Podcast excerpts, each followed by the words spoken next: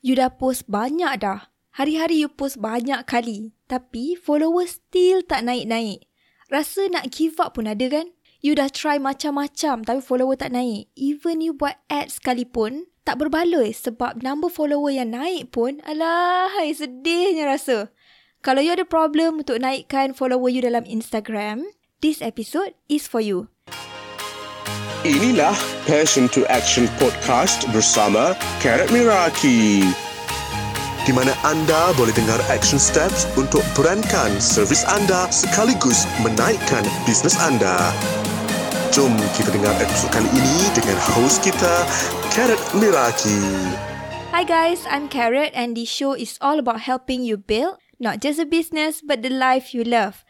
Thanks for tuning in. I harap semua sihat-sihat je, okay? Dalam sesi kali ni, I akan share 5 ideas yang you boleh take action sekarang untuk tolong you naikkan number of follower. Masa I post question sticker dekat Instagram, I ada tanya follower I, topik apa yang mereka nak I share. And dalam banyak-banyak topik, I decide untuk share pasal ni dalam episod kali ni. I tak sure sama ada you dah tahu pasal history I ke belum, tapi sebelum ni, I buat part-time sebagai makeup artist. Dalam 4 tahun macam tu. Masa buat makeup dulu pun, I struggle sangat untuk naikkan follower. I try macam-macam nak bagi naik. I thought I did lah masa tu. Tapi sebenarnya yang kurang masa tu adalah knowledge. Banyak sangat yang I tak tahu. Fast forward to now, I dah spend dalam 2 tahun dah untuk belajar pasal marketing, content, personal branding. Mata I terbuka luas dah. Dan nampak mana kurang dekat akaun I dulu.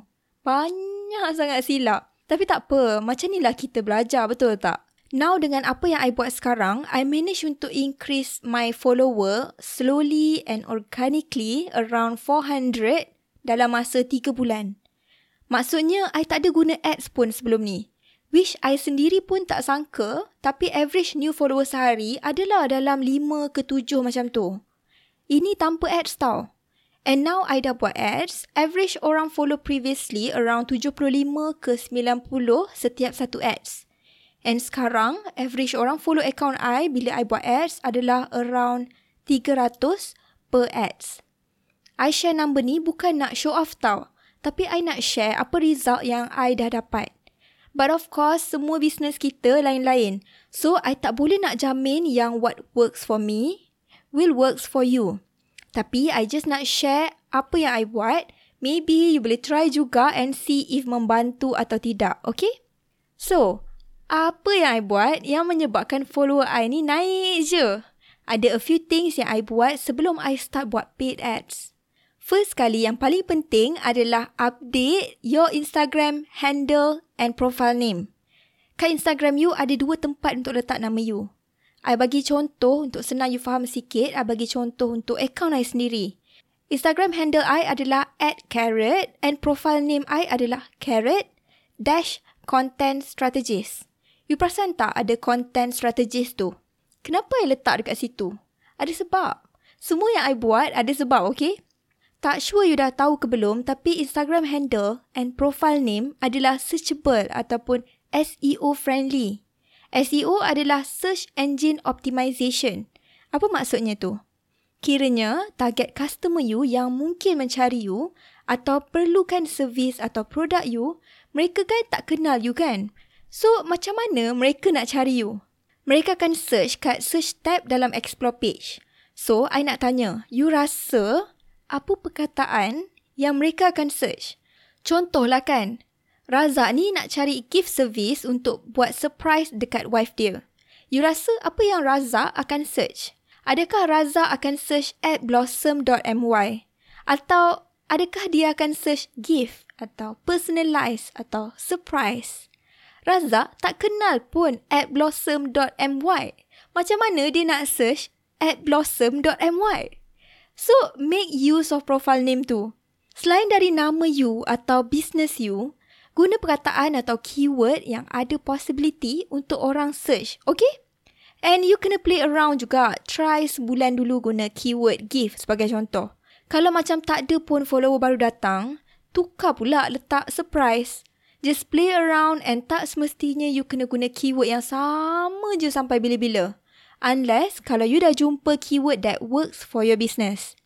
Okay, second idea adalah use all video format available on Instagram. Video, IGTV, live, story, guna semua kalau boleh. I sendiri guna semua kecuali live sebab I still gugup nak bercakap dengan live audience. Nanti I akan cuba juga. Kalau you tak pernah buat video, buat stories, start. And start small. Janganlah belum-belum you letak high expectation to yourself bila post satu video je you nak 100 view. Kalau tak dapat, you terus down and you rasa video is not for you. No. Video ni penting sangat untuk masa sekarang because there is so many competition. And janganlah push yourself too much nak post video hari-hari. Bagi I bagus if you can. Sebab lagi cepat boleh naik. Tapi ikut kemampuan you. Bagi I, ini semua jenis masing-masing. Jangan ikut orang tu semata-mata orang tu buat video hari-hari. You pun nak ikut juga. Tapi lepas tu you rasa you not good enough, lepas tu you give up and you stop. Focus on creating small win for yourself and keep making small improvement.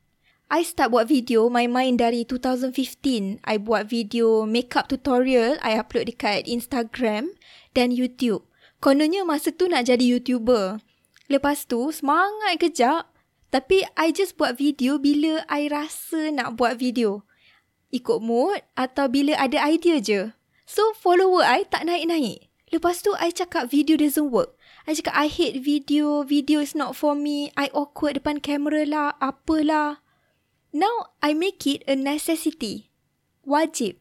So I fokus untuk konsisten dulu. Buruk pun tak apa. Panjang 4 ke 5 minit pun tak apa. Tak edit pun tak apa. Tapi after every video, I akan tengok balik and analyse. Oh, tak banyak view. Oh, tak banyak like. Oh, tak ada komen. Okay, so macam mana nak improve sikit? So, I improve. Sikit-sikit. Tapi consistent is key. Kalau kita buat something sekali-sekala, susah tak nak pandai? Susah kan? Kalau you baca buku ambil masa lima bulan, you rasa you akan dapat full impact tak daripada buku tu? Tak. Sebab you dah lupa dah apa you belajar sebab you baca kejap lepas tu you distracted dengan benda lain. So, kalau you tak pernah buat video, start small. Start dengan Instagram story pun dah okay sangat dah. Start bercerita sikit-sikit. And satu tips yang I guna until today, before I buat story, I akan fikir dulu tiga point yang I nak share. Ataupun satu je big point dengan three supporting points. Bila kita plan, senang untuk kita stick to it. Okay, clear tak ni? Now, kita move on to idea yang ketiga pula adalah untuk to understand your data analytic. Kalau kita nak improve something, kita mesti kena tahu asasnya, basisnya supaya kita boleh measure, improve atau tidak. So, you kena tahu purpose you untuk posting ataupun untuk content you.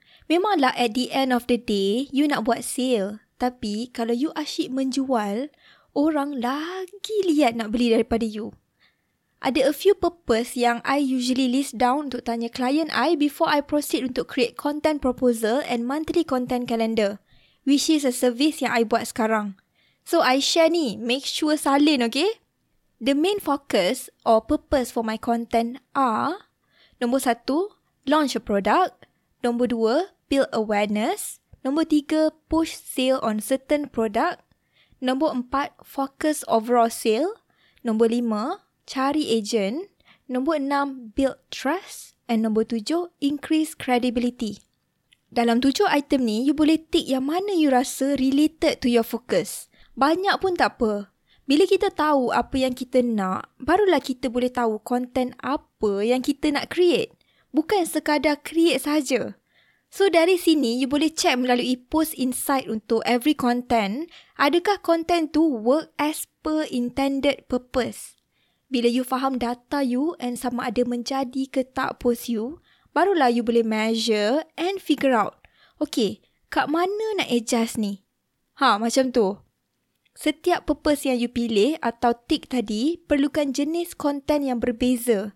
So far, I dapat belajar banyak sangat pasal content for different businesses hasil kepercayaan dari klien I. And after dah buat untuk lebih 50 klien untuk servis MCC yang I tawarkan, I nampak pattern content untuk setiap purpose tu. Okay, okay. Now let's talk about idea yang keempat pula. Use user-generated content. Bunyi macam fancy kan? Okay, user-generated content ni adalah gambar ataupun video orang yang guna produk you atau ambil servis you. So, selain dari tunjuk muka kita, kita tunjuk juga muka orang lain yang turut guna produk atau servis kita. Nak kata testimoni pun ya juga tapi tak semestinya.